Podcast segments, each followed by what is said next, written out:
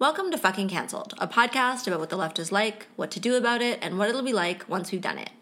In today's episode, we are joined by spokespeople for Class Unity, a Marxist pole of attraction based in the United States. We discuss the DSA, the place of identity on the left, and the future of socialist organizing in North America. Bonjour, hi, bonjour, hi, bonjour, hi. Toute la journée, man, it goes. Bonjour, hi, bonjour, hi, bonjour, hi. Toute la journée, man, it goes. Bonjour, hi, bonjour, hi, bonjour, hi. Toute la journée, man, it goes. Bonjour, hi, bonjour, hi, bonjour, hi. Toute la journée, man, it goes. Welcome back to Fucking Cancelled. Welcome back to Fucking Cancelled. We're super stoked today. We're here with some spokespeople from Class Unity, um, which is this organization in the States that I've always been really interested in. I always see, or I always used to see, uh, like articles by Class Unity um, posted online and stuff that I've always found really compelling um, and really liked the way that they were going about organizing. So we're super stoked to have um, um, Ifesti on, also known as Hephestion, um, depending on if you're pronouncing it in Greek or in English, and Yep. Scott here with us. So welcome to the podcast, guys. Thanks for having us Um, on. Yeah, Hey, totally. So, I guess to start, one of the things that I just wanted to ask first is okay, so keep in mind we're Canadians, um, and we definitely have American listeners, but we also have international listeners. And we also have a lot of listeners who are new to, to organizing or are kind of just interested in organizing but don't have a lot of experience. So, can you just give us some background and kind of explain what the DSA actually is and what it does? That is a gigantic question. well, just maybe in in Cole's notes form.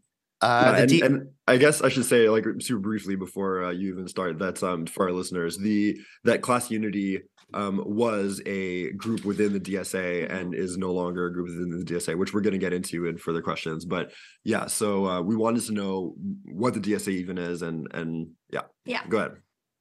um, without getting into like too into the individual splits and personalities, basically the DSA came out of a split in the Socialist Party USA like 45, 45, 50 years ago, something like that. Okay.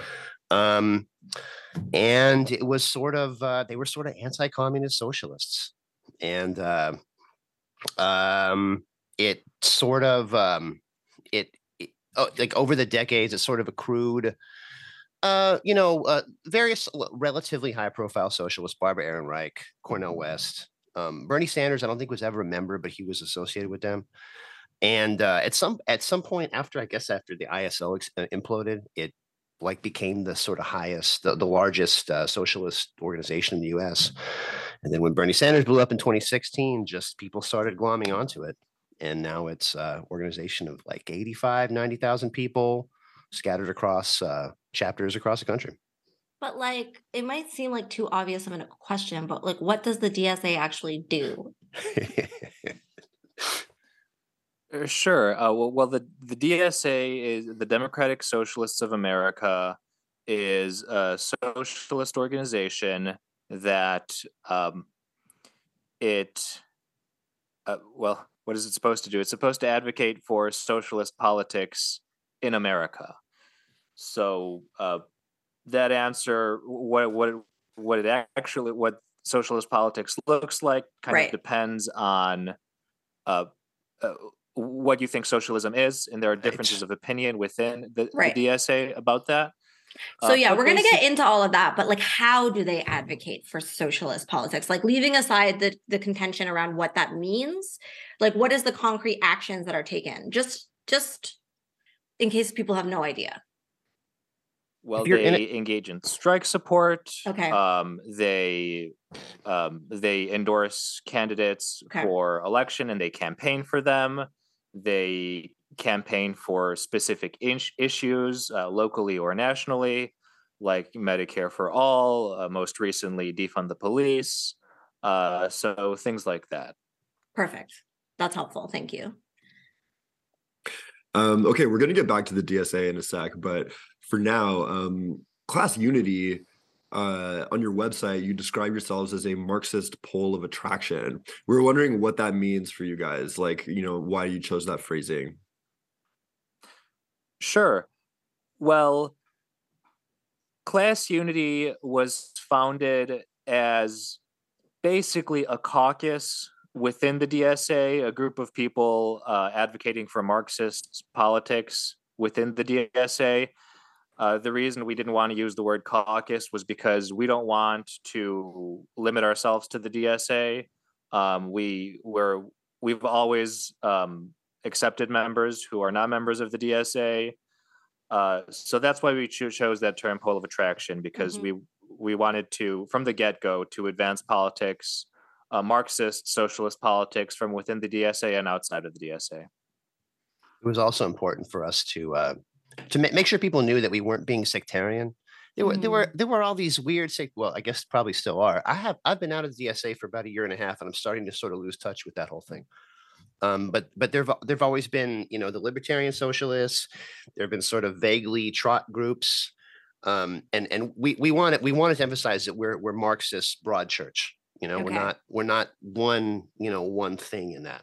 Absolutely, because there's a lot of hair splitting that happens and people yeah, not, not, not, not being able. Right. Okay. So broadly speaking, what would you say is the mission of class unity?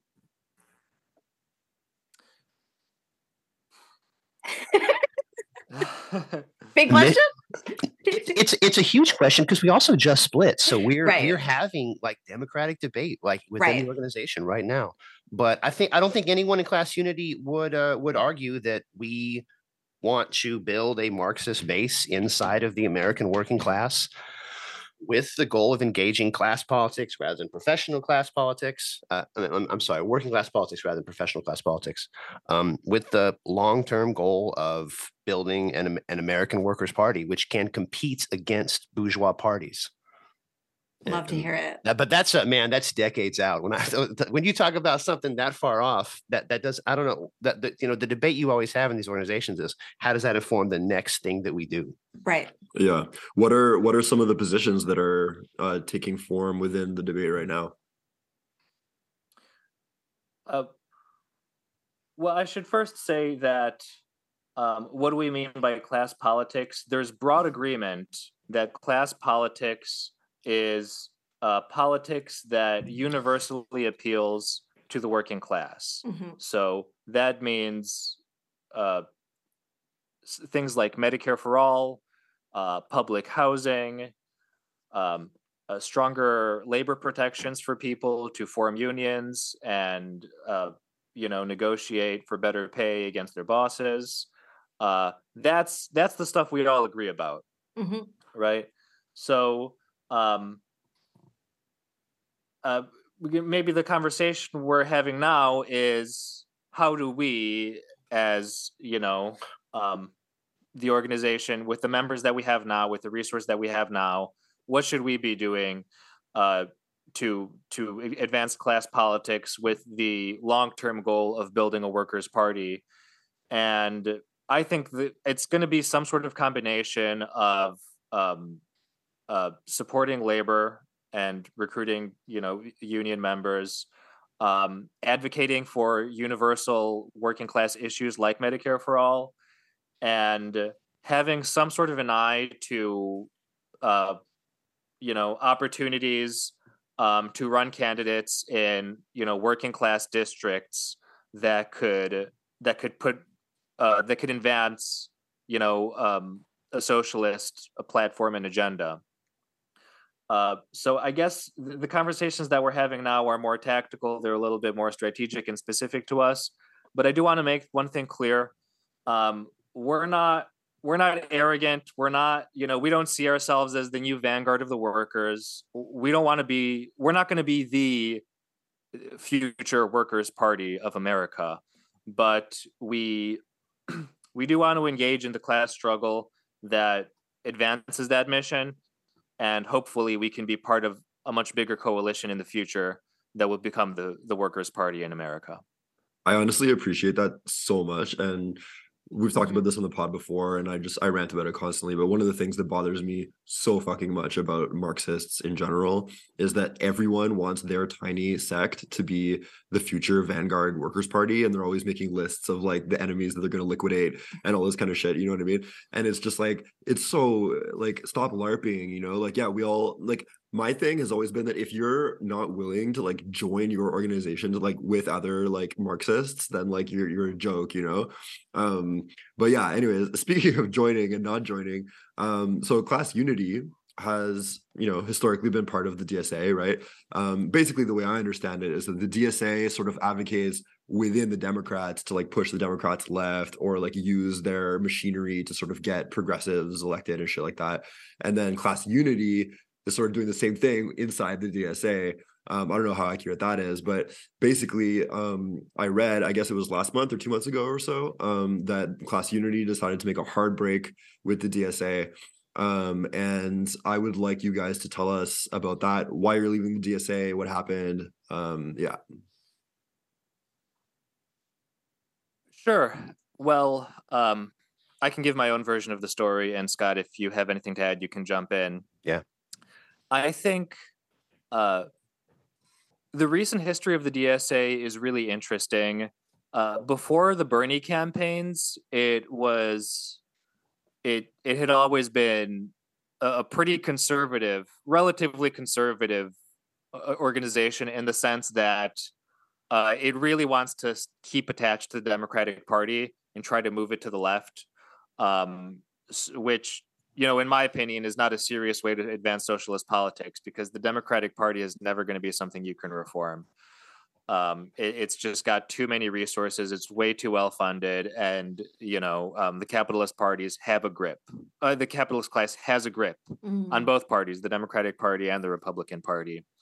So uh, the Bernie Sanders campaign caused a huge wave of populist energy and interest in socialism, which which caused like um, you know all the socialist parties of, of, of uh, all the socialist organizations in America, including the DSA, to just balloon in size.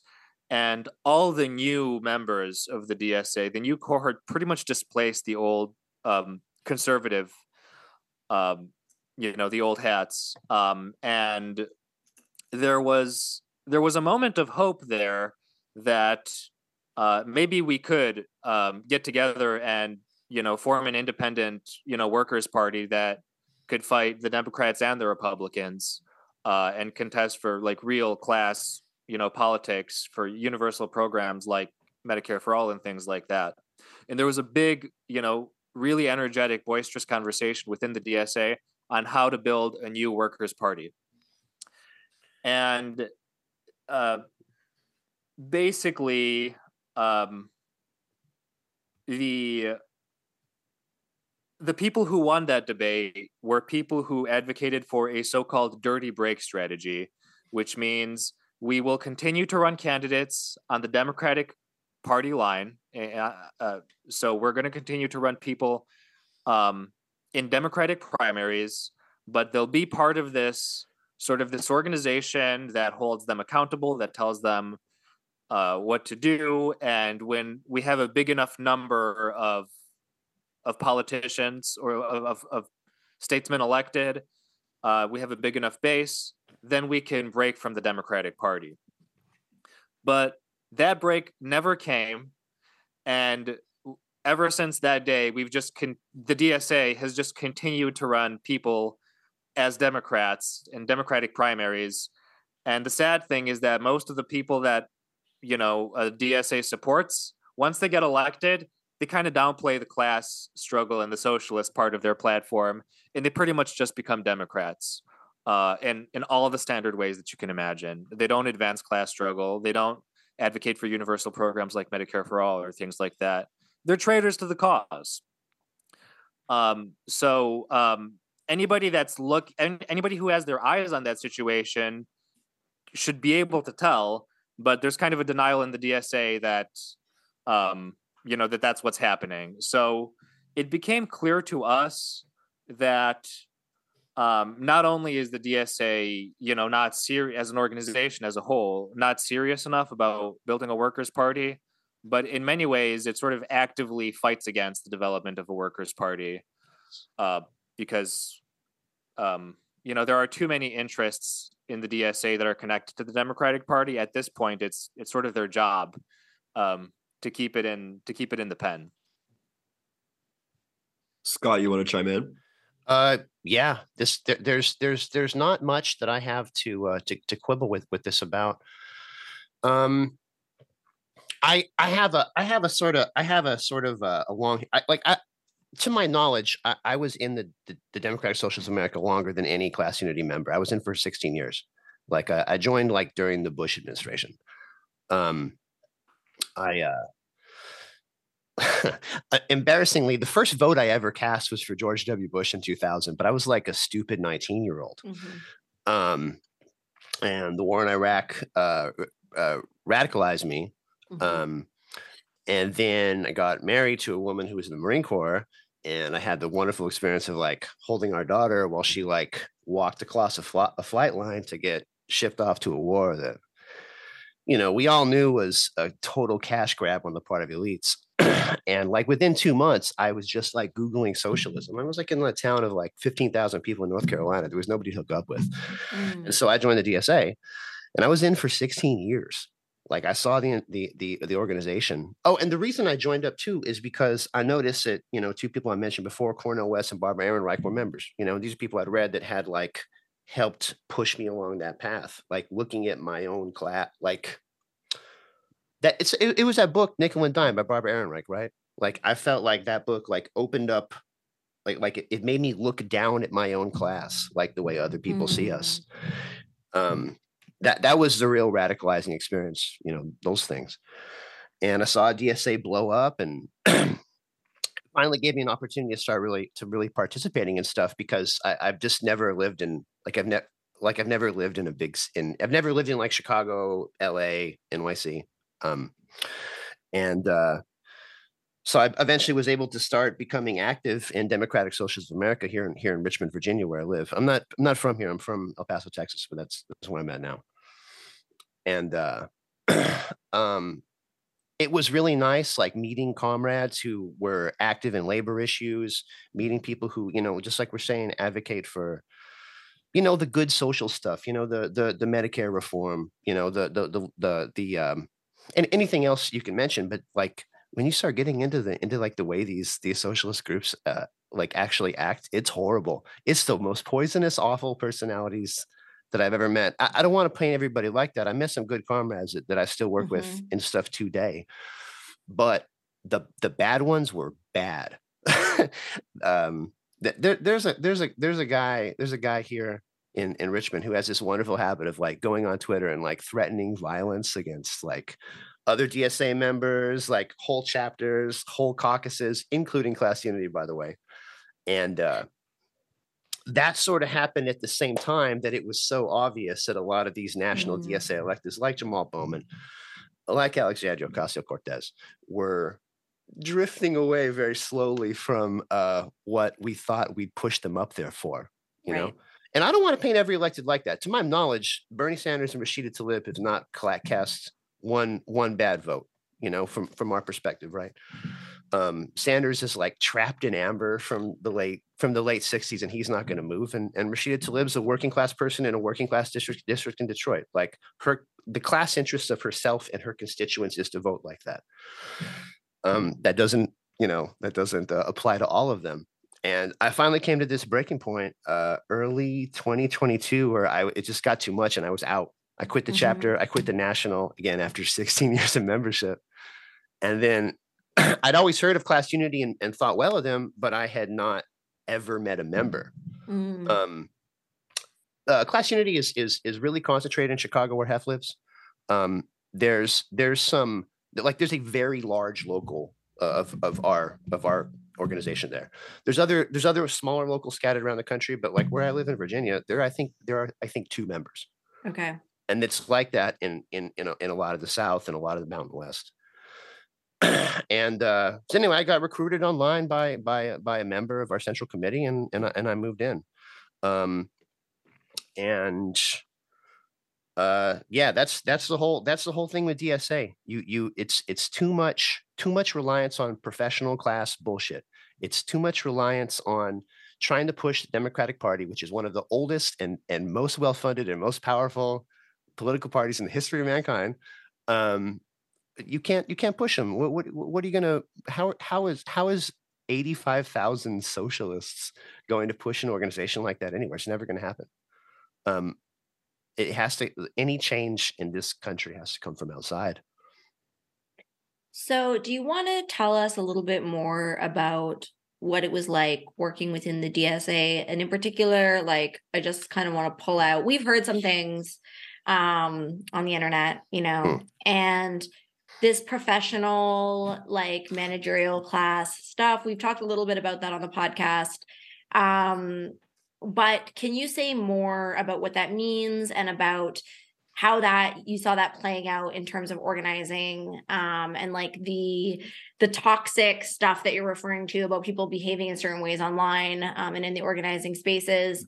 Um, yeah can you just say more about that Hef's got this perfect typology of this called well the, the, the two kinds of people that make the most trouble you, you should run away with that man um i actually feel like that's a bit uh, um that's a bit in the weeds. Oh, sorry. um, we should get to it. Um, right, right. I think I think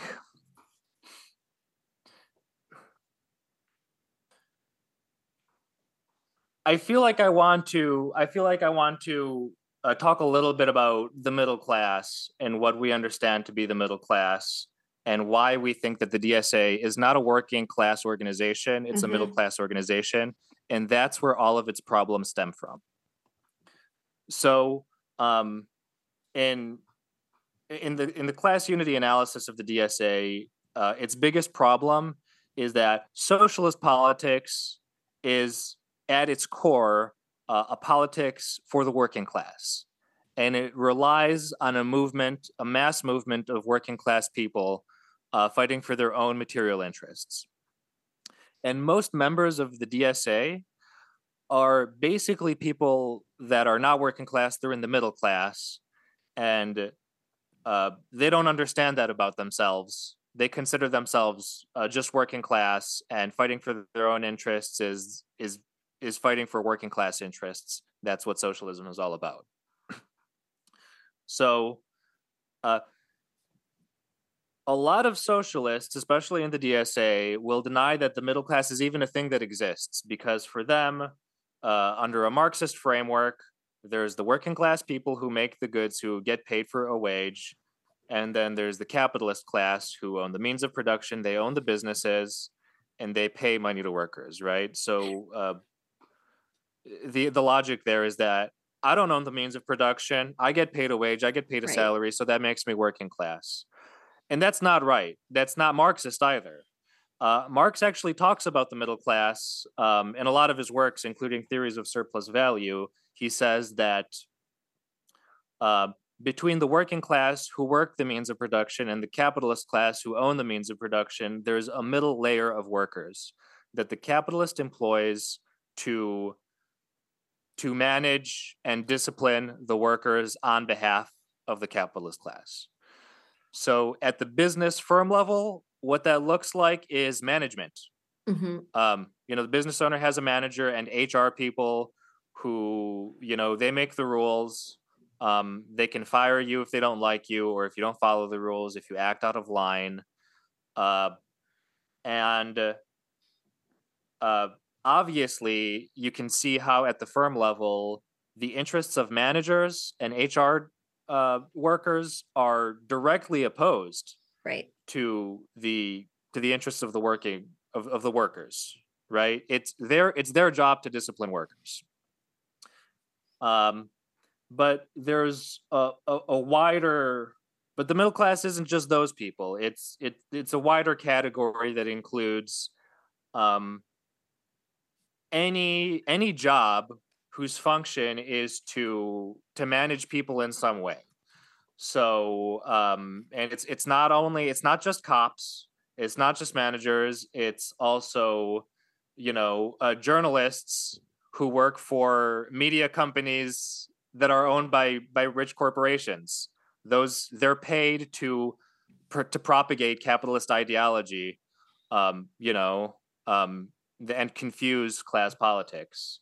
So it's it's journalists, it's uh, people who work in in universities, um, also control that there's no there's no there's no workers movement within universities, um, and uh, people who work for NGOs also funded by basically the Democratic, you know, basically the government, which is in turn controlled by uh, the capitalist parties. Um, there's this huge, you know, ideological propaganda and like government apparatus um, of workers whose job is to um, to to manage working class people um, through different means, um, either through violence or through ideology, and uh, those types of workers are are the main are the main demographic within the DSA. Uh, that's the core problem. Um, and they think that by advocating for their own interests, they're advocating for the entire working class, but they're just not. Um, I can give a concrete example of that as well. Mm-hmm. Um, uh, you know, a couple of years ago, um, there was a huge movement to defund the police, and DSA was a part of that. But who benefits from defunding the police? Well, if you defund the police, you're you're firing some, you know, some workers, some cops, and you're funding some teachers and social workers. So basically, that's an internal war between different factions of the middle class. Um, but you know, how do you actually solve crime? Crime. You don't solve crime by defunding the police. You solve crime by eliminating, you know, um, eliminating, you know, the the the motivation to to to, to steal and to loot and everything like that. So it's the universal uh, programs that actually help working people that are that can solve crime. Things like Medicare for all, things like public housing, all of that mm-hmm. stuff. Mm-hmm. Um, and there's not enough attention of that in the DSA. Um, it's just these sort of like little, um, you know, you know, the, the, these little different projects, these kind of like fads of projects that, you know, basically serve to distract from the important issues.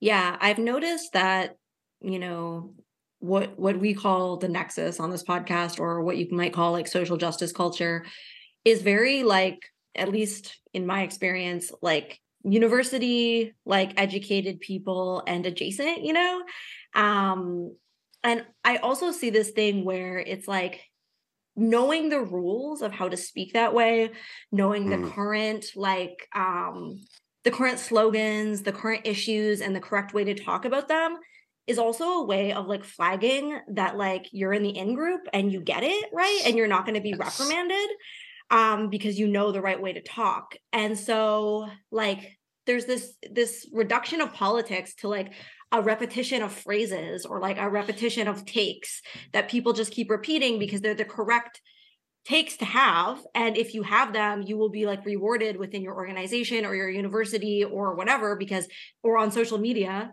you know people are going to applaud you for it.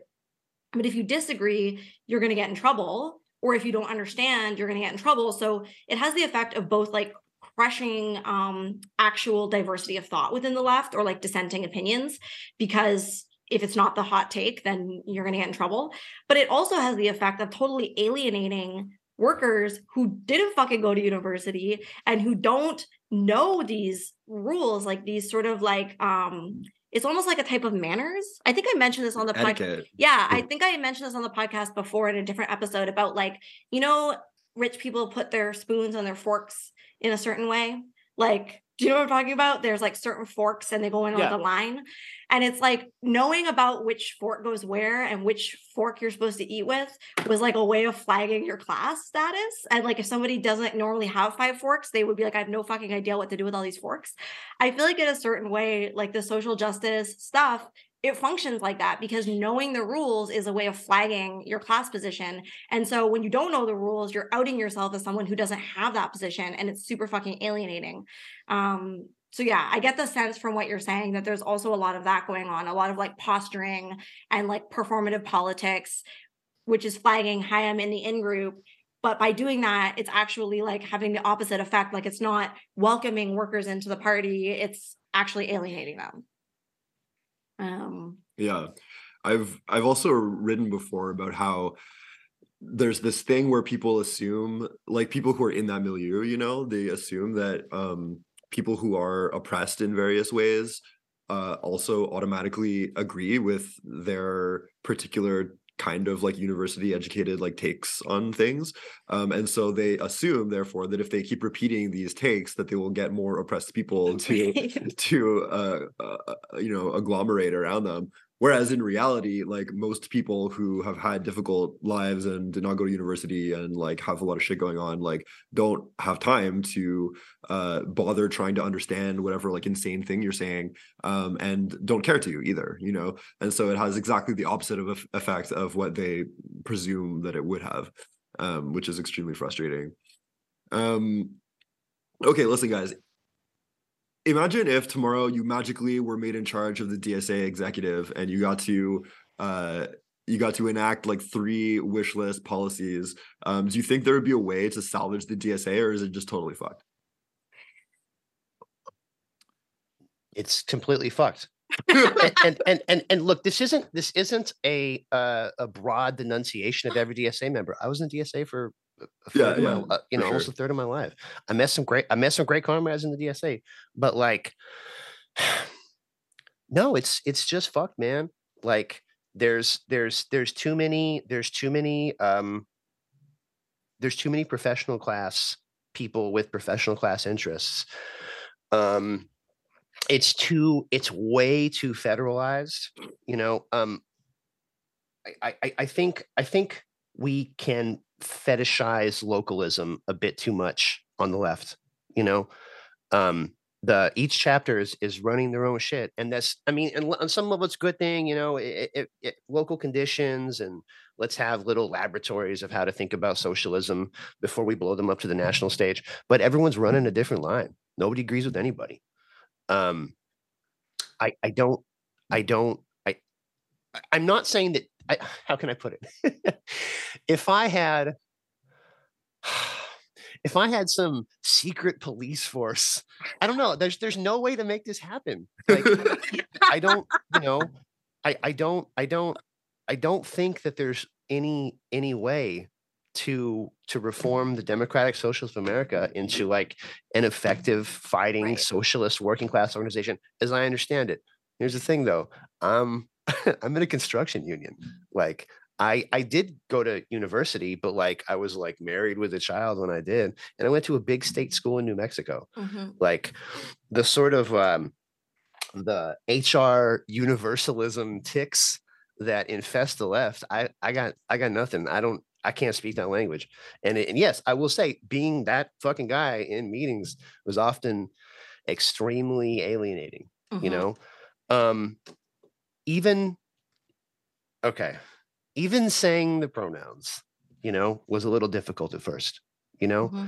I understand why. I'm not trying to even hate on it, you know, but like if you've never encountered anything like that in your entire life, like it's it's a hard sell at first. You oh, know? Oh yeah, dude. I mean, for sure. Um, and if and, the only uh, time you've ever heard of it before that was like an HR training session, yeah, yeah, you HR is, HR is not your friend. Reaction. Yeah, it just reminds you of your boss or whatever. For yeah, sure. The, and... the, the, the, PMC is jam full of people. I'm sorry, I didn't mean to talk over you. My fault. No, no, no, Go ahead. Go ahead. Go ahead. Go ahead. the HR, I mean, the, the the the the professional class left is jam full of people who think that they can HR their way into socialism. HR is not your friend. HR is your enemy. They are your class enemy always. Yeah. And they don't. They they, they can't. They can't get it. That's it. I'm sorry. No, um, we agree, and I mean, like, I think like the pronoun shit, it's like if if you're introducing a concept to people in such a way that it's like a new way for them to get in trouble, you know, mm. um, that is not welcoming and it's stressful and it's scary and it's like it's not actually, I don't think, a way to build solidarity among like trans people and people who have never heard about pronouns. I think it's actually a way to make people who have never heard about pronouns very stressed out about trans people because it's like you're being introduced to this in a way that is immediately like if you don't do this this exact way right now you're going to get in trouble which is not welcoming. It's not a way to build solidarity. Yeah. one, one question i like organically want to ask sort of just coming out of this conversation because basically okay like i'm fully like i have i've had a weird life but i'm definitely like a university educated person lots of people that I know are, you know, kind of questioning social justice culture, but they definitely are this group that you're talking about. They're like kind of middle class or adjacent. They have, you know, this kind of university education or adjacent. And what I want to pull out is like, I don't want to leave people thinking that just because you have that class position or that level of education, that that means that you are like inherently and necessarily the enemy of the working class. And what I want to ask you guys is like, how do you think people who are in that class position or have that history or that kind of language, how they could enter into relationships of solidarity with the working class? It's a great question. um, there's there often I mean even class class unity obviously has plenty of plenty of people who are professional class who are PMC. It's like this in every in every socialist organization. I think it's probably lower in our organization as a percentage than in Democratic Social America, whatever else you want to pick out. Um, it's just you just be a s- you just be a, a comrade, you know. Like that's it. act It's not, it's not even it's not even complicated. Like like Barbara Ehrenreich, a a, a PhD, Mhm. uh, like fully credentialed new left person, like wrote a book that brought me to socialism. Yeah. Like every person on this call like worships Adolph Reed. Yeah. You know, um, w- it's it's uh you know it's just be a comrade and don't act. Maybe, maybe I should say, don't be in a position where you're going to be consistently acting against working class or uh, working class interests. Don't be a cop. Don't be a HR person don't Right. be what whatever the equivalent of that is in whatever like your road to hoe is but it seems pretty simple like don't don't try to like crush workers for not being you hmm I think what I would say is that um, you can definitely be a middle class person and um, you know be an ally to the cause. And I think even a lot of middle class people, even most middle class people, would probably benefit from the universal policies that we advocate Mhm. for. Um, so better healthcare systems should help everyone. Uh, better housing should be good for everyone um, you know, having you know secure food, secure jobs. Really, everybody benefits from those things. So I guess um, maybe if you're listening to this podcast and you consider yourself, you know, part of the the middle class, I would say, um, what do you think? Um, what do you think the political priorities should be? Do you think you know the things that need to change are basically uh, economic like alleviating poverty, uh, like help he- helping people get the the healthcare that they need, um, helping people get the housing that they need. Uh, if those in your mind are priority, you're already um, you're already basically like you're you're already there with me. Yeah. You know, uh, so all we really need uh, is to get together to talk about you know how we can get there. Um, and I think uh, in an organizational level, it really helps to have political education, um, and an individual level. Um, you know, um, uh, so our courses are free to the public. Um, you, we we we hold them online. So uh, if you go to classunity.org and, and go to the education section, we have a recurring intro to class unity. We'll teach you pretty basic um, concepts about socialism and, and Marxism and um, you know some some economics and politics that will not just help you you know uh, think through these issues but understand the world uh really because like this stuff is hidden away and it's really useful stuff For Um, sure. yeah but overall i would say don't don't worry too much about your class position but um I- i think generally if you're in a in a socialist organization that has that wants to advance class struggle um, there needs to be an awareness among all of its members that the way to get there really is by um, you know um, recruiting working class people um, and and eh, as many po- as many as, as possible and even middle class people that agree with you um you know and you know try to build a mass movement. That's the way. Hmm Yeah, I think it's useful to also show middle class people about how they're kind of being screwed over by this ultimately. Like it's like it seems good because you kind of are getting some rewards, you know, you have a cushier life than than working class people do. But like at what cost, you know? And um like how much power do you really have? And do you like it, you know, that you can't afford to buy a house and there's people who own multiple yachts. Like i think that kind of thing because I, I think the middle class now it's even like we don't people who are middle class don't have the same kind of expectations in life that they did a generation ago. Like even like home ownership is out of reach for a lot of people who are within the class positions that we're talking about. And so i'm like that's pretty fucking bleak. Like if you're like cushy middle class life where you're scolding people below you doesn't even get you a house to live in then maybe it's time to join with those people that you're scolding and uh, make some demands. Yeah, for sure. And I think I've I've read people writing about the PMC, the professional managerial class, who are pointing out that like, yeah, it's it's like a class position, like sorta, but also it's like a it's like a um, like a orientation, you know, it's like a it's like a way of looking at the world, right? Um, and so, you know, I think it's important to get through to people who are in that class um, that they can, yeah, they can they can change the way that they view the world and not have uh, a worldview that is sort of like pro PMC, but have one that is um, in favor of the interests of the entire working class. You know, I think a lot of middle class people get into socialism um, originally because they are aware on some level that they've had like these these comforts you know and then they look around at the world and they're like mm. why doesn't everyone have this? It's like super unfair. It's like really ridiculous that that that this isn't like more equitable you know? At least i think that that was very much the case for myself um i come from a middle class background you know? Um and i think another thing that f- for me was was interesting was like i i'm from quebec you know? And in quebec i mean it's run by neoliberal fucking pieces of shit right now but we have this like strong socialist legacy. And you know in quebec you can go to university and get an entire degree for like a couple grand. And there's a reason mm. for that you know? It's that people like fought for that for like really hard for a long time you know?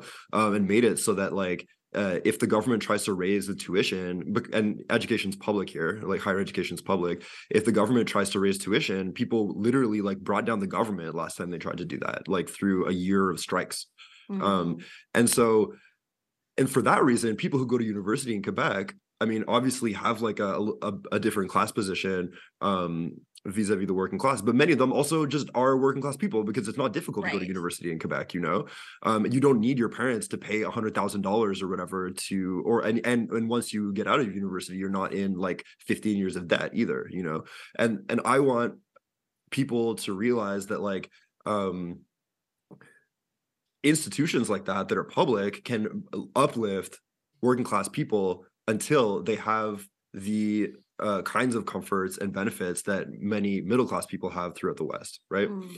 Um, anyways, that was a bit of a tangent, but I hope that made some sense. um, so the next question that we want to ask you about is this concept called Wreckerism. I don't know if you guys have heard of Wreckerism. um, we definitely heard about it online, um, but we've kind of taken it up. I don't know where it originally comes from, but basically, like one of the things that I've been doing lately is doing sort of like free consults with leftist organizers who are being wrecked um, and who want some kind of language and strategy for figuring out why their organizing keeps imploding. So basically wreckerism you know people who listen to the podcast have heard us talk about it before but it comes in a few different forms. It can be like constant internal like critique and hair splitting to the point where it's impossible for the organization to function. It can also come from like external like cancellation campaigns and call outs against organizers. Um, but it's basically the left constantly imploding. Um, so one i want to ask you know what's your experience with wreckerism but also has class unity thought at all about kind of like approaching the concept of wreckerism and like how to protect itself from wreckerism do you guys have policies about it or how would you address that if wreckers come to class unity? Um i think i think uh the, the concept of wreckerism actually came from the old uh you know pro-soviet communist parties of, of, of europe and it was mainly directed at trots which is which is fine if you ask me. But um, but um uh you know in in I think in DSA's in DSA's outlook, we are the wreckers. Interesting. um, right? We're we're the ones we, we you know we were the ones sort of um um you know shit talking shit talking the national and and finally like went out. Um, we had we had a split. hmm Um, uh, when when was it? Hef like la- la- early last year was it? Last year. Um, Um, and and yeah, uh, New Year's last year. I actually I want to I'm actually I actually want to uh, uh, start a conversation among among class unity about how to proof against that. I don't actually know the answer about how to proof against wreckerism. Um, I- I have the idea that it sort of involves having a real democratic conversation as an organization about where we need to be and um, holding each other to that in a way that's not destructive of solidarity that's what I think, but I, I need to talk to my comrades about that. And I don't know what that looks like on a basic, like tactical operational level, besides just being nice and talking about shit before you run with it. Mm. I have a couple of ideas. Um, I think uh, you can let me know if I'm if, if I'm right about this. Uh, but um, wreckers, as as you described them on your podcast, um, tend to have a certain set of politics, right? And to to to toe that line, so it it tends to be very um, I don't know, identitarian politics and Mhm. like cancel culture politics. So um, um, so I think political education is a good way to prevent um, Mhm. wreckerism because if you if you arm your members with um, with the arguments against identitarianism, why it why it's bad for worker solidarity solidarity uh, against um, you know uh, again um, middle class HR managerial culture like call out culture Mhm. um like cancel culture that's what is cancel culture you're fired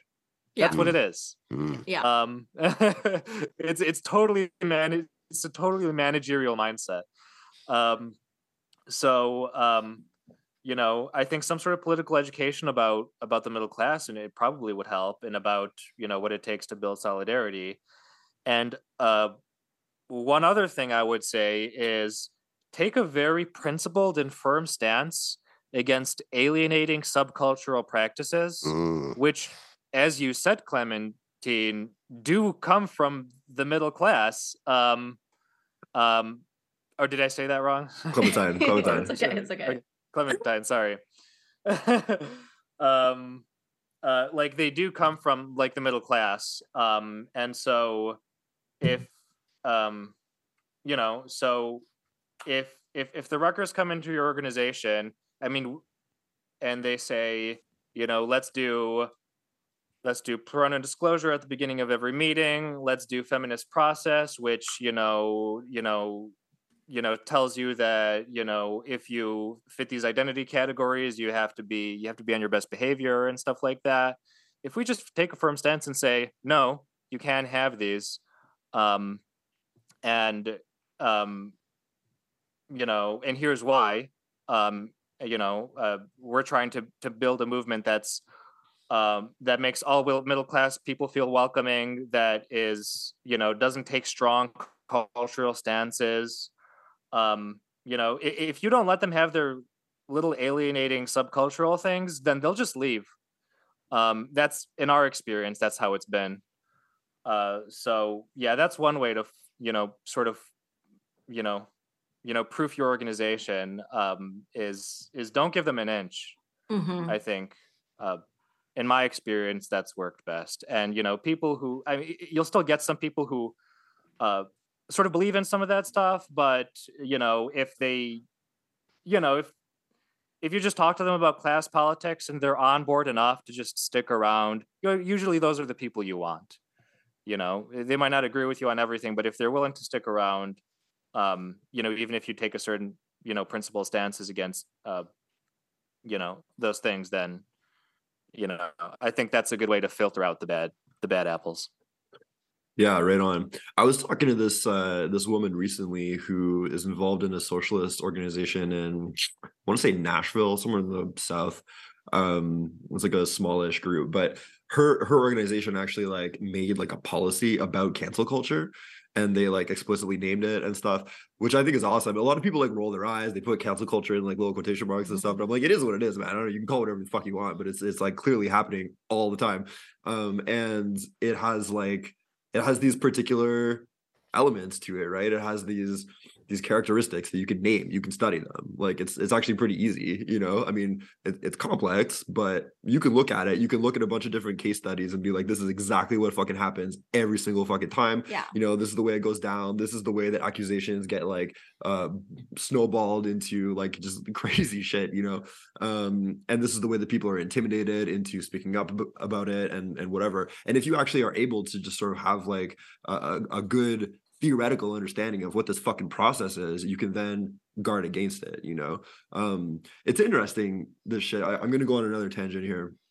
Sorry, but it's interesting this shit because I think that a lot of um, a lot of the mechanisms of cancel culture actually like they kind of came out of uh the scariest excesses of like crazy like communist group people um but then we're sort of like like forcibly blended with like hr like language and and like etiquette but it's like this sort of thing where like someone becomes like marked as a sort of like heretic and then if anyone is near them they are also marked you know what i mean?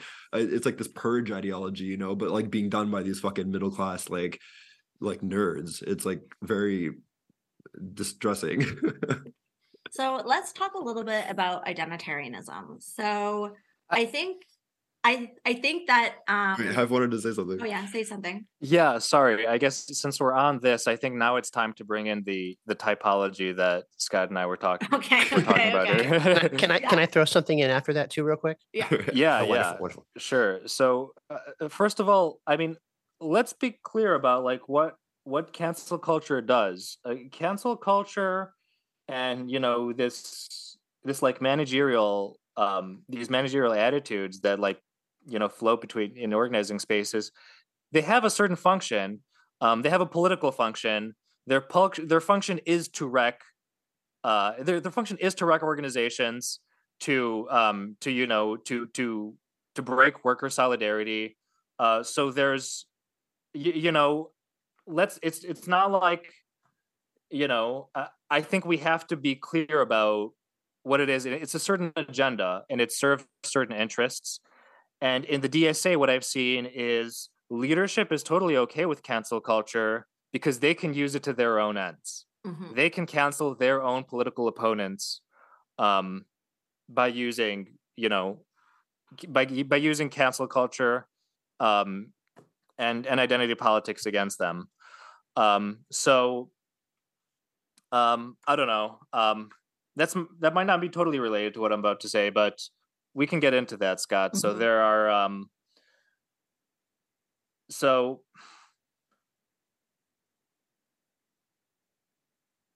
when when we talk about um you know some of these like alienating subcultures like clapping bands are one uh Mhm. don't clap because you'll you'll disrupt people with like i don't know um auditory sensitivity or things like that um you know uh, there there- are some like really ridiculous things um that sort of um are geared towards sort of like kind of treating people as babies and like catering to their every single need. Um and in these organizing spaces you do get people who um who, who do kind of act like babies. They're like very like emotionally like not totally functional people uh and they just they go into these spaces and they sow chaos Mhm. they Yeah. just they don't know how to behave they don't know how to behave um they're always yelling they're super disruptive so these are the babies we call them the babies Okay. um and Sometimes they if- call if- themselves the babies too. Yeah, I don't know if you know this. right right right um and then there's another group of people which makes the matter worse Wait, are these you about the, to say the cops? adults in the Please say you're but okay, sorry, go ahead, go ahead. no No, it's very it's, it's much more Um, Freudian than that. yeah yeah yeah.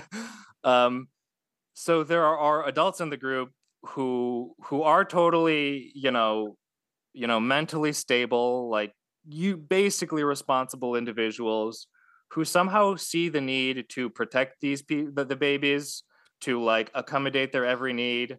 Um and these are the mommies So basically, they want to turn these like uh, organizational spaces into basically um, daycare for the babies, uh, which um, you know, in in some ways they make the you know they're even worse. They're the bigger problem because like it's it's just like you should know better, right.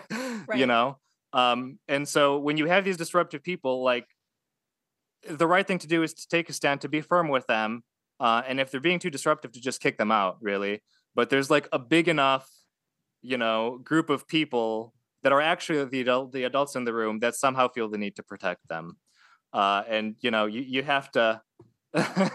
you have to understand sometimes that an org like if you're in a political organization you have to expect some level of you know decorum and you know um, responsibility um, and at the end of the day we're here to get things done mm-hmm. um, and uh, you know if you can't handle it go home and you, you can you can come back to us when you're ready to behave. That's that's what i you know that's what's really needed. The note that occurs to me about about wreckerism is that i don't do most of the most of the the, the work that i do about you know um you know i can about working class issues is not through class unity. It's through my union like i'm a member of the international brotherhood of electrical workers and I, I don't know if you've been in a construction worker union meeting, but people fucking yell at each other. People curse at each other. People that have like been on job sites with each other for like decades sometimes like have vi- like mm, i don't want to say violent pretty close though mm-hmm. pretty close to like violent levels of disagreement about about issues but um in the end we take a vote and the union just has to go with it you know? Um sounds toxic. it, well it, it can be a little toxic sometimes but i mean like here's the thing though. This is like the reason the reason it's it doesn't crack apart um, is it's our material interests are together, you know, um, in in in the union. You know, this is this is this is part of the issue with with with, with every single left organization, including Class Unity. Are we we we some we often Class Unity is better about it than any organization I'm aware of. Okay, I'm not I'm not I'm not shit talking my group. I'm that's not why I'm on this podcast. Mm-hmm. But um, but we don't have those material ties that pull us together in, towards our interests like a union does you know right so we have to figure out another way to act to act amongst each other you know? Um, I, am giving too much i'm probably giving too much to admit this to the haters and losers of the online left but we have some pretty socially conservative members. Right.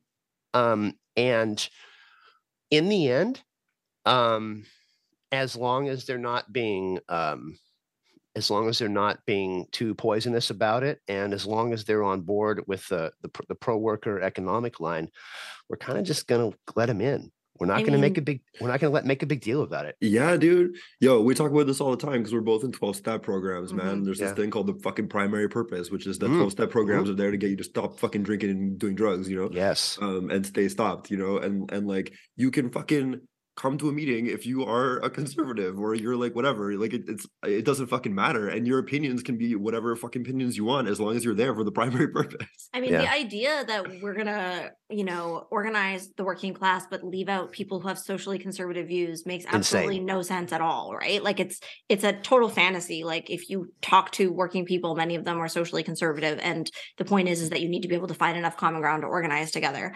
yeah. Um, so there's like a couple things I wanted to just pull out before moving on to my next question because I think the whole babies and mommies thing is really an interesting thing. I've never heard it said exactly like that, but I I definitely think that there is this culture of sort of like saying that it is oppressive or inaccessible to expect people to show up in a responsible way and to not like lose their shit or act in ways that are kind of antisocial or like wildly inappropriate. Um, and, you know, it's very infantilizing, you know, of the people who are doing it because it's like, I think, you know, if you're not capable of sort of behaving in like a, in a level of like basic social behavior, then maybe you have some work to do before you can like show up at this meeting. Um, but also, yeah, like the mommies, I think is an interesting thing because it's like, why are they doing that? And I think a piece of it is that they're at least some of them are scared. Yeah, they're terrified. There's like a there's like a a thing where it's like if you don't enable it or you do call question to it, like you might get into a lot of trouble. And I think that this is an important piece because if it's like, you know, babies don't usually have such extreme social power. But these babies do.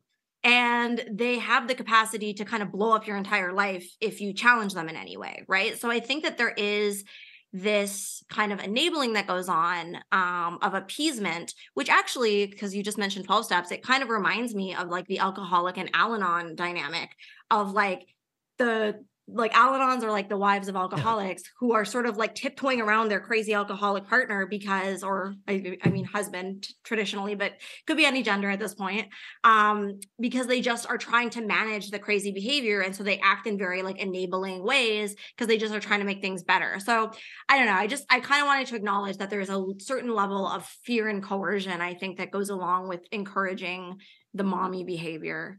Um, There's also an ideological agenda at play that, that the language of oppression is really, really vague and unspecific, mm, and it can mm-hmm. be leveraged uh, to apply to any situation it, on anybody's behalf. So, I mean, if eh, you you said it yourself, if like if you if you tell a, a, a kid to behave, if you're that you're oppressing them, right? right. So, so that's why that's what the Marxist socialist framework is that's what it that's why it's so useful because it moves away from that vague language of oppression um, and gives you something concrete.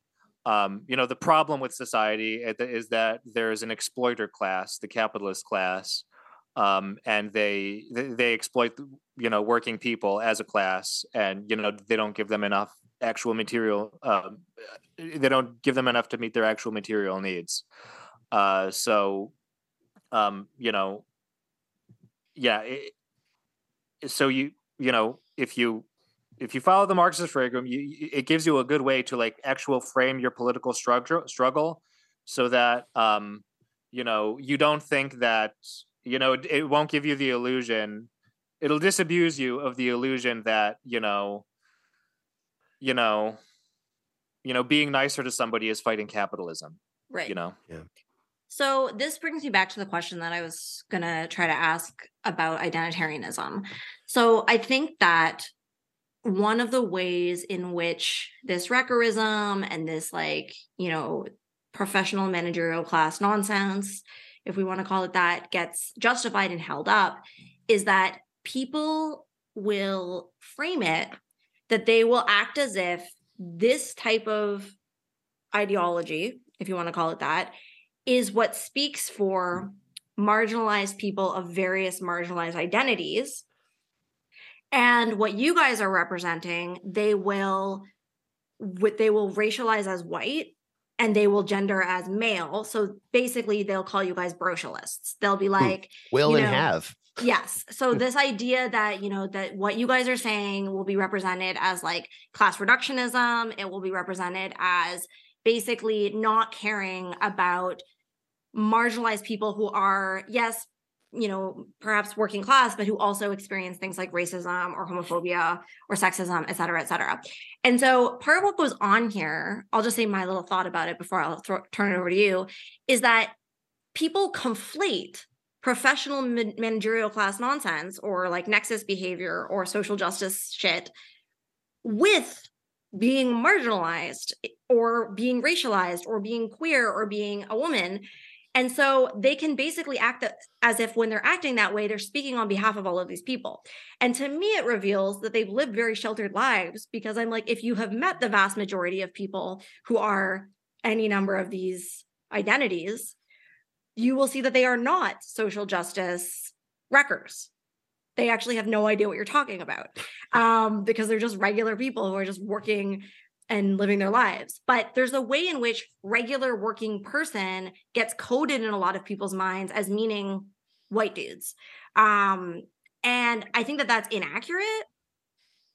But I think that it really sticks. And I think that there's this way in which people who do want to make sure that we're uplifting the entire working class, including people who experience racism and sexism, et cetera, are um they're concerned or like at least they pretend to be concerned and they use this as a justification for continuing to doing what they're doing right so i basically just want to ask you guys about identitarianism um does class unity do you guys talk about identitarianism what are your thoughts on it how do you guys address the class reductionist accusation etc Hmm. Let me be let me be let me be very clear. And this is so easy for me to say because I'm uncancelable. There's no there's no one there's there's no one on the professional left that can possibly fire me from my job. I I am a class reductionist and I don't give a shit. I absolutely don't give a fuck. Every every gay person, every every black person, every what the fuck? I'm half Mexican American. Every Mexican American person, every any any whatever you want who is of the working class is on my side everyone who is not fuck them like straight up like you're either you're either with us or against us by which i mean you are either of the working class or you are of the exploiting class. That's it. That's the one that's the one frame. And obviously like i'm not a fool. Sexism exists sexism is deeply ingrained in um, every every probably every culture on the planet. I'm willing to go so far as to say every culture on the planet. Um various ethnicities have different issues with other ethnicities you know um, we have to push it back against this stuff because mm-hmm. this splits the working class this is another mm-hmm. tool in the hands of the exploiters right this um and, and maybe i'm just repeating the same anti-identitarian bullshit that like you know everyone that thinks like me has been saying for some decades now but i'm not going to stop because it's true mm-hmm. there's I, I, there, I can't pull any additional revelation on on top of all this you know like it's it's it's class or nothing. It's class or nothing. Insofar as we talk about this as a group it's mostly talking shit about people that can't get their heads right around this issue. Mm-hmm. do you have anything to add to that? Yeah absolutely. Uh, i just want to clarify that um, uh, marxism is class reductionism. It's it's a kind of theoretical class reductionism. Uh, if you read Marx, you'll understand it very, very, quickly. He says in the Communist Manifesto, the history of all hitherto existing, um, uh, um, I forget, I forget how he phrases it, but of society is the history, the of, class of, class struggle. struggle. There we go. Yeah, yeah, and um, I mean, there you go, there you go. um, and so when we when I say that the, the, the fundamental problem of capitalism is that it divides society into into different classes. Uh, the main the main ones being the cap exploitative capitalist class and the exploited workers class. Um, that's a form of class reductionism. I'm explaining things by recourse to class. Mm. Very mm. simple. Uh, so there's like this accusation that we don't care about uh, people of marginalized identities is totally disingenuous. It's totally bad faith. Um, if if you are a member of a marginalized identity, um, my hmm. question for you is: Are you a member of the working class, uh, or even the middle class, or not? If so, then you know you're part of a class that whose material interests I advocate for uh, and the the the policies that we put forward. Um, you know, again, I just we like to we like to just harp on them. Medicare for all, good like public housing, all of those benefit working class people of all identities, mm-hmm. including identities that historically we considered marginalized. Um, and the insistence um, that you focus on identity uh, and things like that. It's part of a capitalist agenda to confuse class struggle, to confuse uh, class analysis uh, in such a way that you can lump in, you can sort of smuggle in um, people from the capitalist class right. or you know the managerial working class to be the spokesperson, spokespeople of the marginalized. So um, you know, uh, identity politics what it ends up being uh, and what the whole purpose of it is to be is to to put in um yeah uh uh you know um sort of figureheads um for um for for the marginalized that end up being not even not even working class um and and like just totally representative of of of the interests of of capitalists and um you know businesses. Right. Like it just allows the left to be run by people who don't have to be from the working class or to have working class interests at heart. Right. and, Um, and sorry, it's it, it's not just uh, it, is true that you know these spokespeople do end up being not working class people, but the problem is that it's one person, and if you can if it, you if you can narrow it down to one person and control that one person, you know, and that makes it easier for for for your your whole your whole mission to be subverted, you know. it converts what is meant to, what is what, what well what is meant to be uh, an attempt to transform the economic base of of societal relations into pure subcultural bullshit which means to say pure social stuff. What people what what, what people who are invested in this stuff is the left is a social club and so they're fi- they fight for social power. They don't mm. fight for any real changes that affect that affect the actual economic economic base of things. So we've noticed that this kind of shit is particularly strong in Anglo North America, right? Um, I think it's kind of like the home base of uh, identitarianism of this type. Um, it definitely it's spreading, you know, and and there's there's definitely like all sorts of homegrown versions of identitarianism like all over the world. Don't get me wrong, but this type of shit really is like Anglo North America, right? Um, why do you think that you know North America in particular is so fixated on identity and etiquette um, as replacements Mm. for issues of class and issues of policy. I mean, it has to do everything has to do with historical contingencies. You know, like I, I like I that that seems like a like a stupid Marxist cop out, but there there is something about the history of our countries, yours very much included, Mhm. um, that has has fed into this um, this this current situation. You know, um, we we destroyed one people and and enslaved another. You know, we you know like we we we we continually import people from around the world, and so what that's led uh, to to to to to work working class jobs that that wealthier people don't don't feel like working Mm. um, and it's led to a situation where we're, we're we we live in hyper diverse societies, um, where there has there's been a sort of um, a university and NGO and and and professional class um, milieu over the last six years or so that sort of uh, fuels um, attempts to to fight socially for power you know based on these identitarian characteristics um there, there are there are there there's versions of this in mexico that i'm aware of. I don't i can't speak properly to any other country in, in the world. Mm. um for the exact same reasons. Uh the us canada and mexico are not that fucking different from each other. Yeah. um and uh this is this is where we're at today. I think i i i i, I literally i am willing to bet if you if i had more an idea of what goes on in south africa you'd find the same thing i'm willing to bet if you if i knew more about what goes on in, in france which of course has a, has a large imported immigrant population you'd find a lot of the same thing you know based on colonial histories um i think it's just an artifact of literally the history of european colonization you know Mm-hmm. Do you have anything to add to that? Uh, not too much. I would just say that um,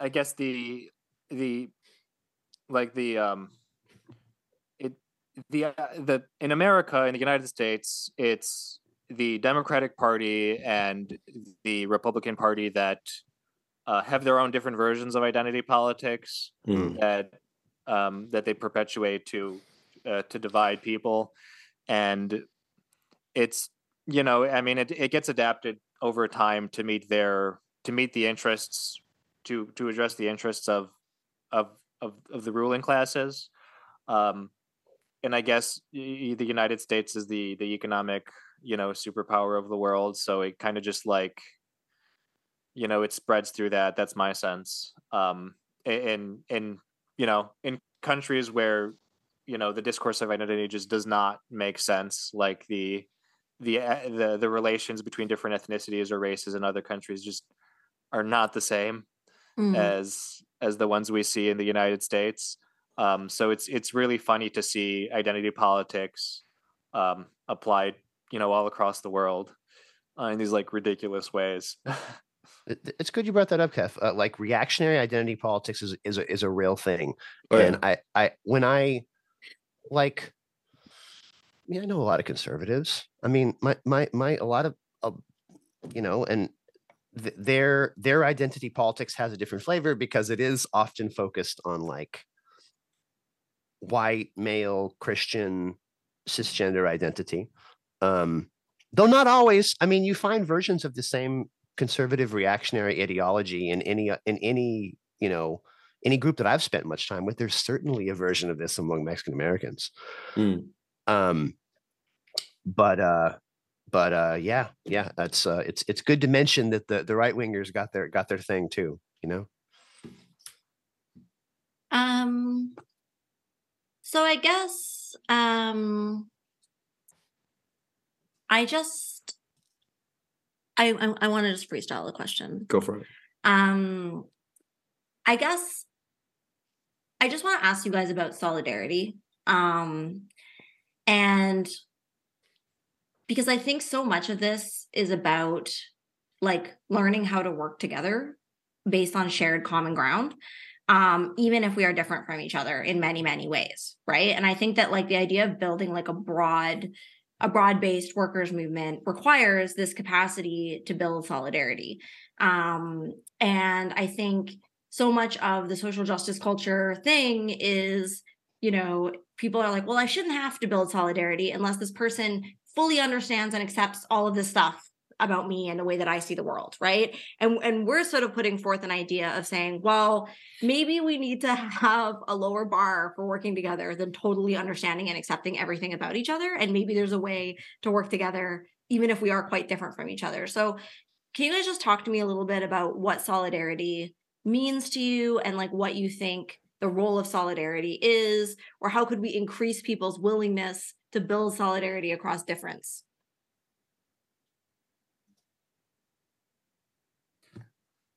what I would say is the way to unite people uh, is to uh, point out to them where their material interests are aligned and Mhm. just to focus on that.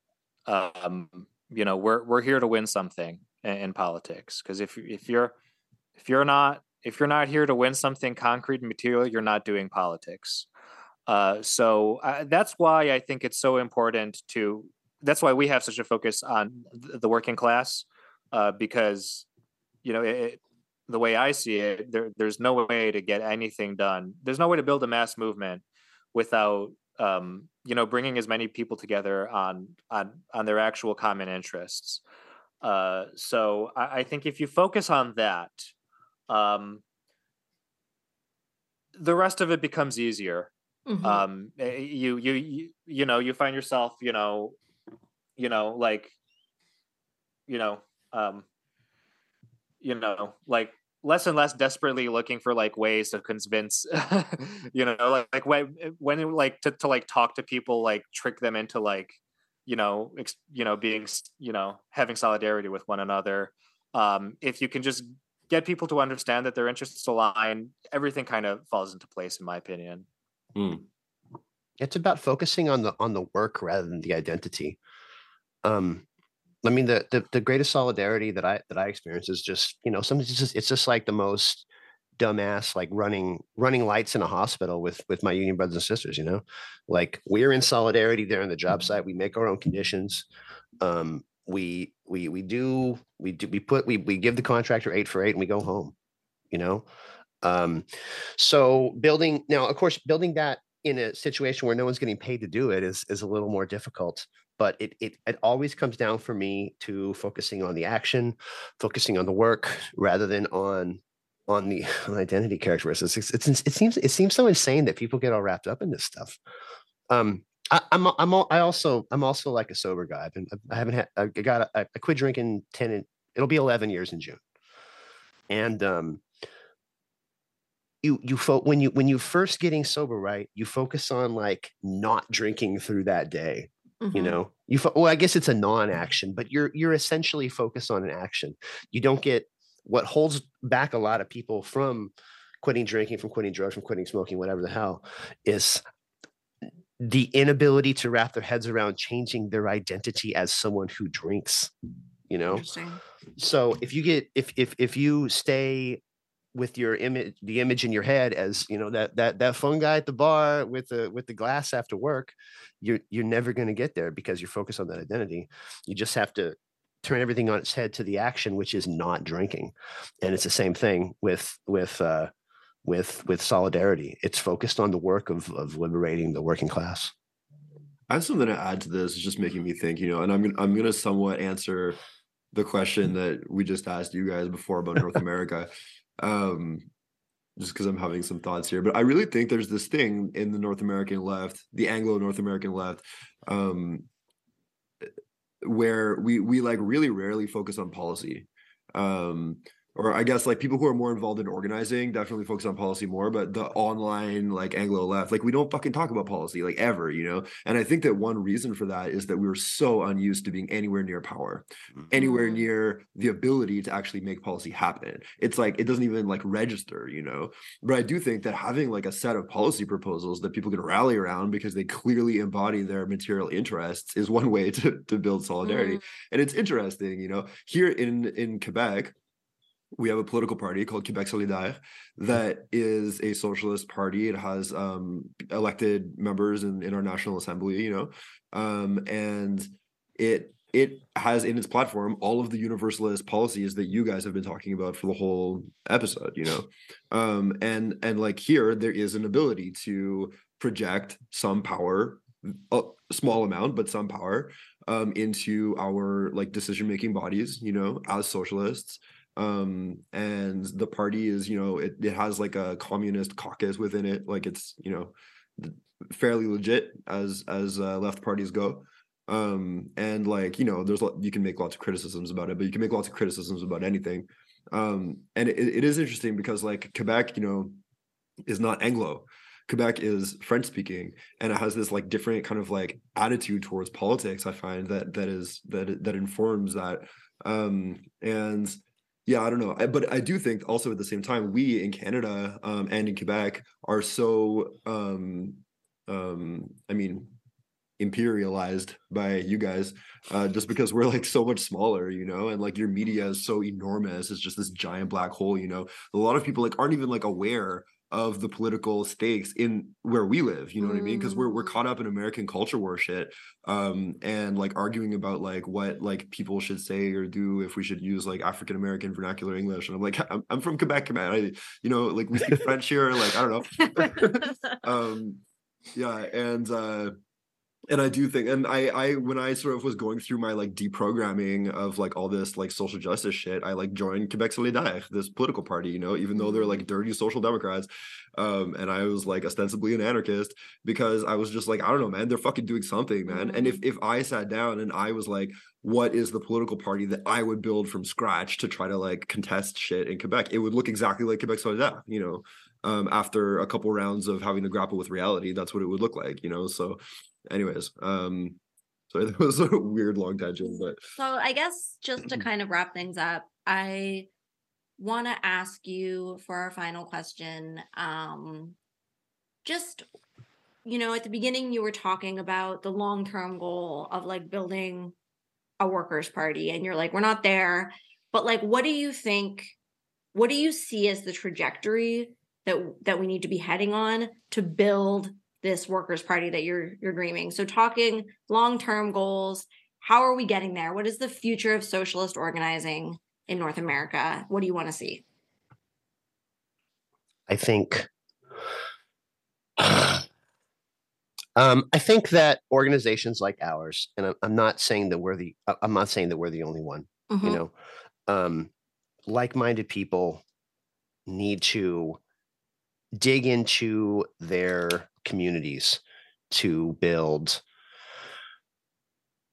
coalitions locals whatever whatever whatever makes sense of working people that are organized cross industry, cross union, cross ethnicity, blah blah blah blah blah, cross everything. Mhm. The for for uh you know what's what's like the Marxist the, the Marxist word for it? It's like turning it into a a, a- a class for itself. You know, Mm. like working people organize consciously as working people. Um, and that needs to spread. That is probably going to have to be coordinated by national or at least regional organizations. I'd like to submit class unity could be could be one of them. Mhm. um, to push forward local to push forward workers politics this probably starts with pushing people into the most local elected offices. Um, i got i got no problem with with electoralism. Um, it- it's it's not my main focus. I haven't shit, i haven't voted in like 12 years.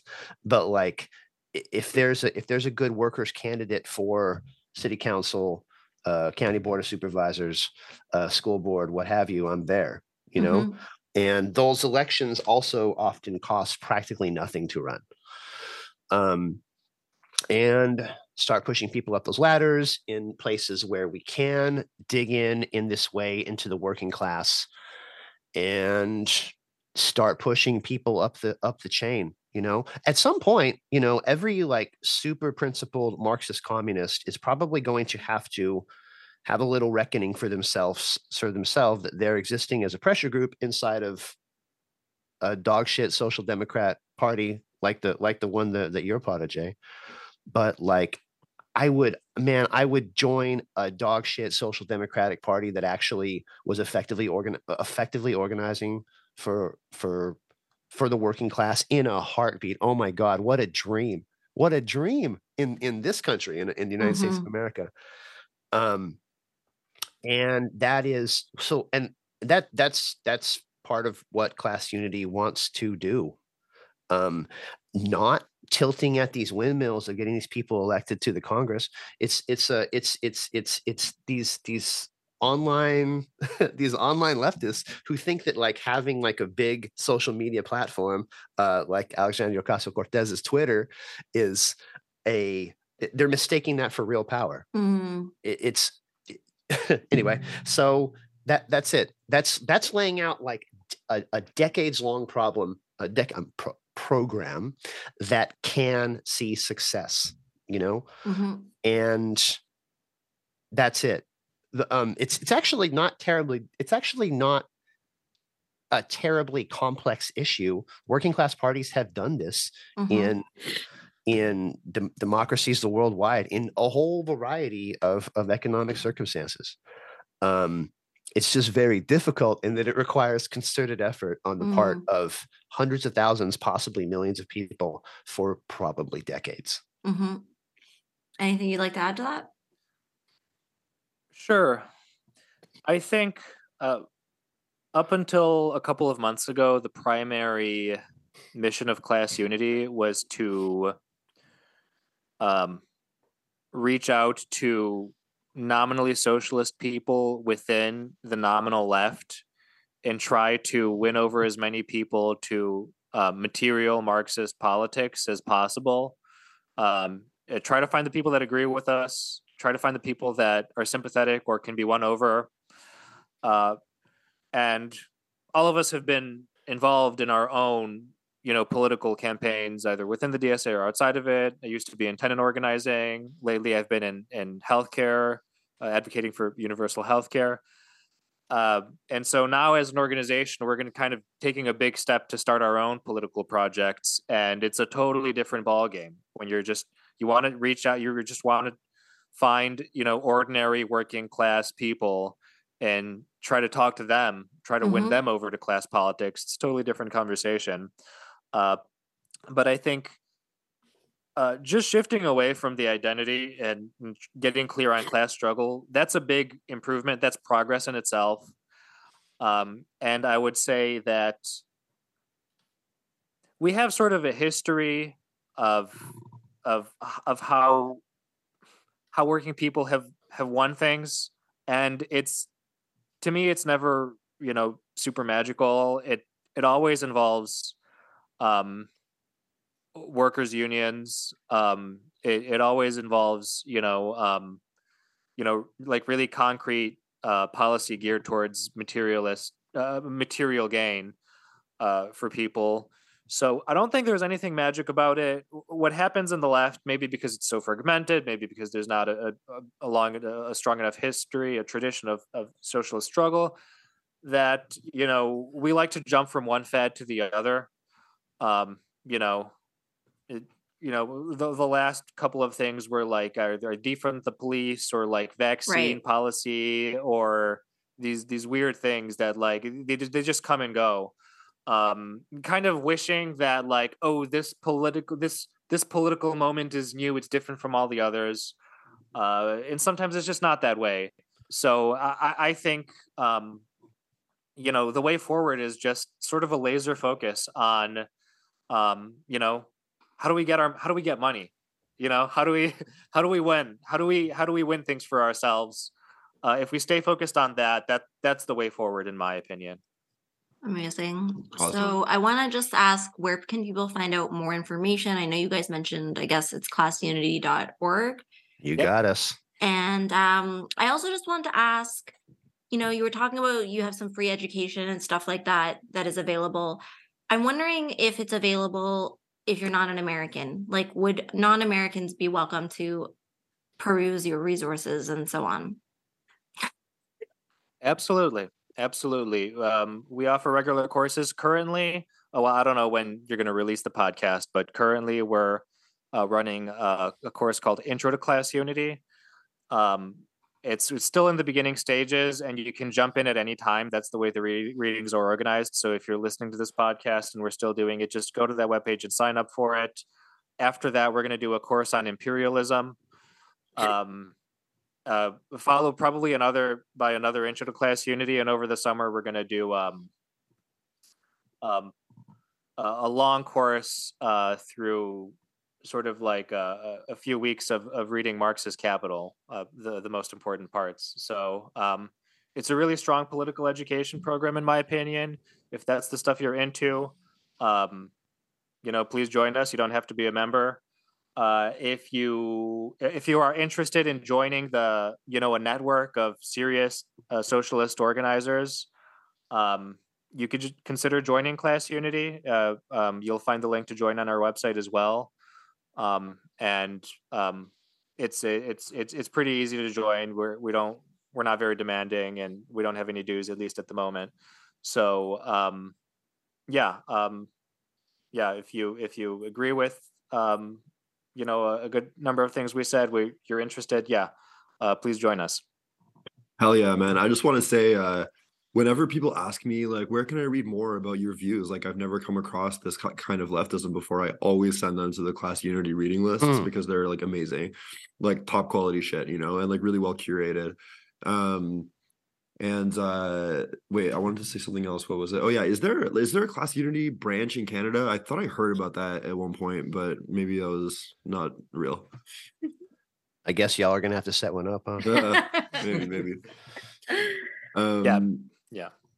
All right, wicked man. That, was a great interview. Thank you guys so much. Thank you so much, and we'll share all of the links and information in the show notes for people. Um, and we recommend our American listeners to join Class Unity. Thanks, Anybody guys. can join, no matter where you live. Oh, uh, anyone can yeah. join. Okay. Yeah. Well, yeah. then, I mean, we definitely have a lot of American listeners, but yes, if anyone can join, that's even better. Okay. Thanks so much, guys. Thanks. Thank you.